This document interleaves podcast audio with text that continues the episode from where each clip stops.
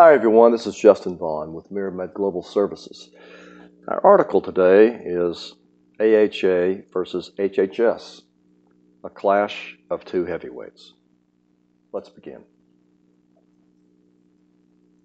Taking on the giant. That's the spectacle that many of us will pay to see. And typically, we're rooting for the underdog.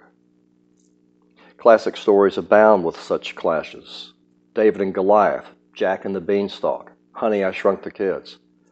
Okay, maybe that last one wouldn't be considered a classic, but you get the idea. In most circles, Hulk Hogan would be considered an enormous man.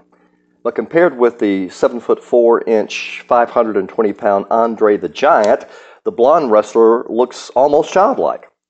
Yet at WrestleMania 3 some years back, the Hulkster was able to pick up and body slam the bigger man and actually win the match. What's that? Yes, of course it's all real. The United States Supreme Court may soon serve as the arena for a battle between a couple of organizational heavyweights, with one substantially outweighing the other. In one corner is the American Hospital Association, or AHA. While strong and influential, it cannot compare to the unmatched might of the federal government, as represented in this legal contest by the U.S. Department of Health and Human Services, or HHS, and its new secretary, Xavier Becerra. This section is entitled The Feud Begins. You may ask, what is the basis for the bad blood that apparently exists between these two combatants? Well, it all stems from a policy that HHS put into place to limit reimbursement for evaluation, that is E&M services in the outpatient setting. In short, this created an ongoing dispute between the two entities, and the AHA is asking the Supreme Court to act as the referee in deciding which side will prevail. In response to the AHA's action, attorneys for HHS filed just this last week a 33 page brief requesting that the High Court affirm the decision of the Court of Appeals for the District of Columbia, which had previously ruled in favor of the government's position. So while the AHA had won in district court, they lost on appeal. With the series now tied at 1 1, the deciding match may be left with the Supremes. Now, if the highest court in the land refuses to take up the case, that would be game, set, match in favor of HHS. By way of further background, site neutral payments have been a point of contention within the industry over the last several years. The hot button topic may have been triggered when larger hospital systems began buying up physician practices and acquiring or opening new outpatient centers where these E&M services would be provided to patients.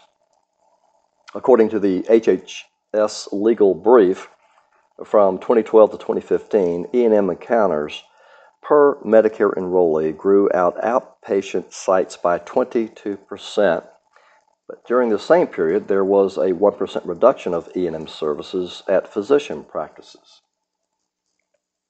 This section is entitled The Initial Takedown.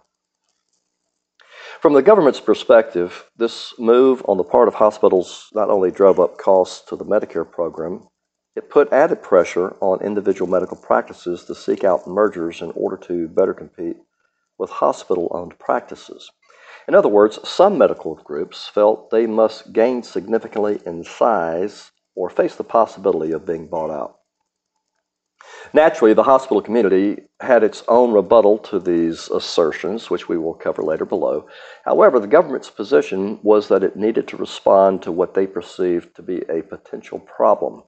Their remedy was to transition toward a site neutral payment model beginning in 2019. In response, the AHA, among others, filed suit to stop the change in federal policy, which has led to this current appeal to the Supreme Court. This section is entitled Courthouse Countermove.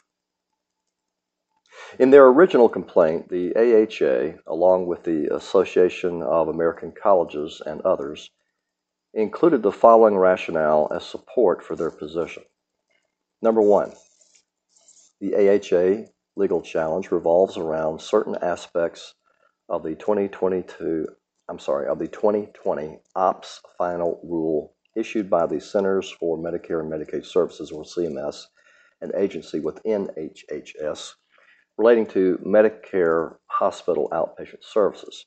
Number two, the 2020 final rule continues in effect and indeed increases certain payment cuts made in CY 2019 that this court already declared unlawful and vacated in a September 17, 2019 decision. Number three, CMS nevertheless pressed ahead with the same unlawful payment cuts for CY 2020.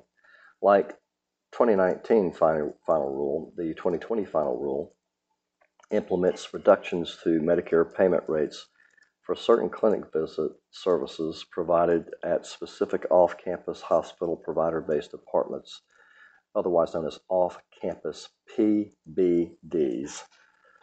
These off campus PBDs are practice locations of a hospital that are not located in immediate proximity to the main building of their affiliated hospital, but are nonetheless so closely integrated with and controlled by the main hospital as to be considered a part of the hospital. Number four, Congress has established a clear structure for CMS to make annual changes to payments for covered hospital outpatient services under Medicare. Changes to payment that target only specific items or services must be budget neutral.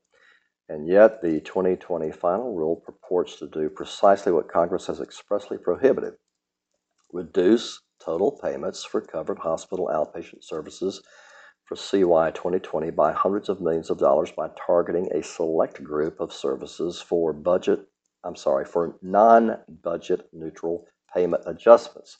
CMS cannot exercise its limited authority in a manner so flagrantly inconsistent with the Medicare statute.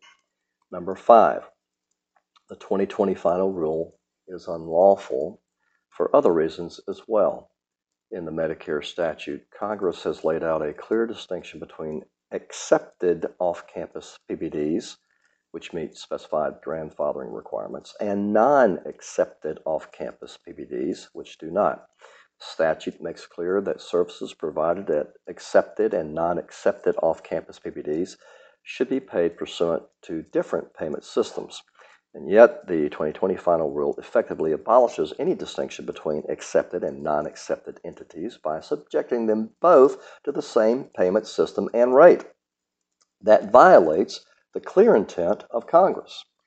And finally, number six, CMS may not contravene clear congressional mandates merely because the agency wishes to make cuts to Medicare spending. And the agency's conduct in issuing the 2020 final rule is all the more stark because the court has already rejected CMS's identical attempt to replace Congress's unequivocal directives with the agency's own policy preferences. The 2020 final rule is no less an impermissible flex of regulatory authority than the 2019 final rule and should meet the same fate. The above sounds well reasoned and even compelling, but according to one legal analyst, it is unlikely that the Supreme Court will agree to hear the appeal of the AHA. It has been observed that the nation's highest court grants certiorari to only about 5% of cases where a federal agency is one of the contending parties. Should the court refuse to hear the case, the ruling of the D.C. Appellate Court would stand as the law of the land, meaning that the site neutral payment provision promulgated by CMS would remain intact. If you have a question for us about this topic or any of our hospital specific services, please contact us at info at miramedgs.com. Thank you.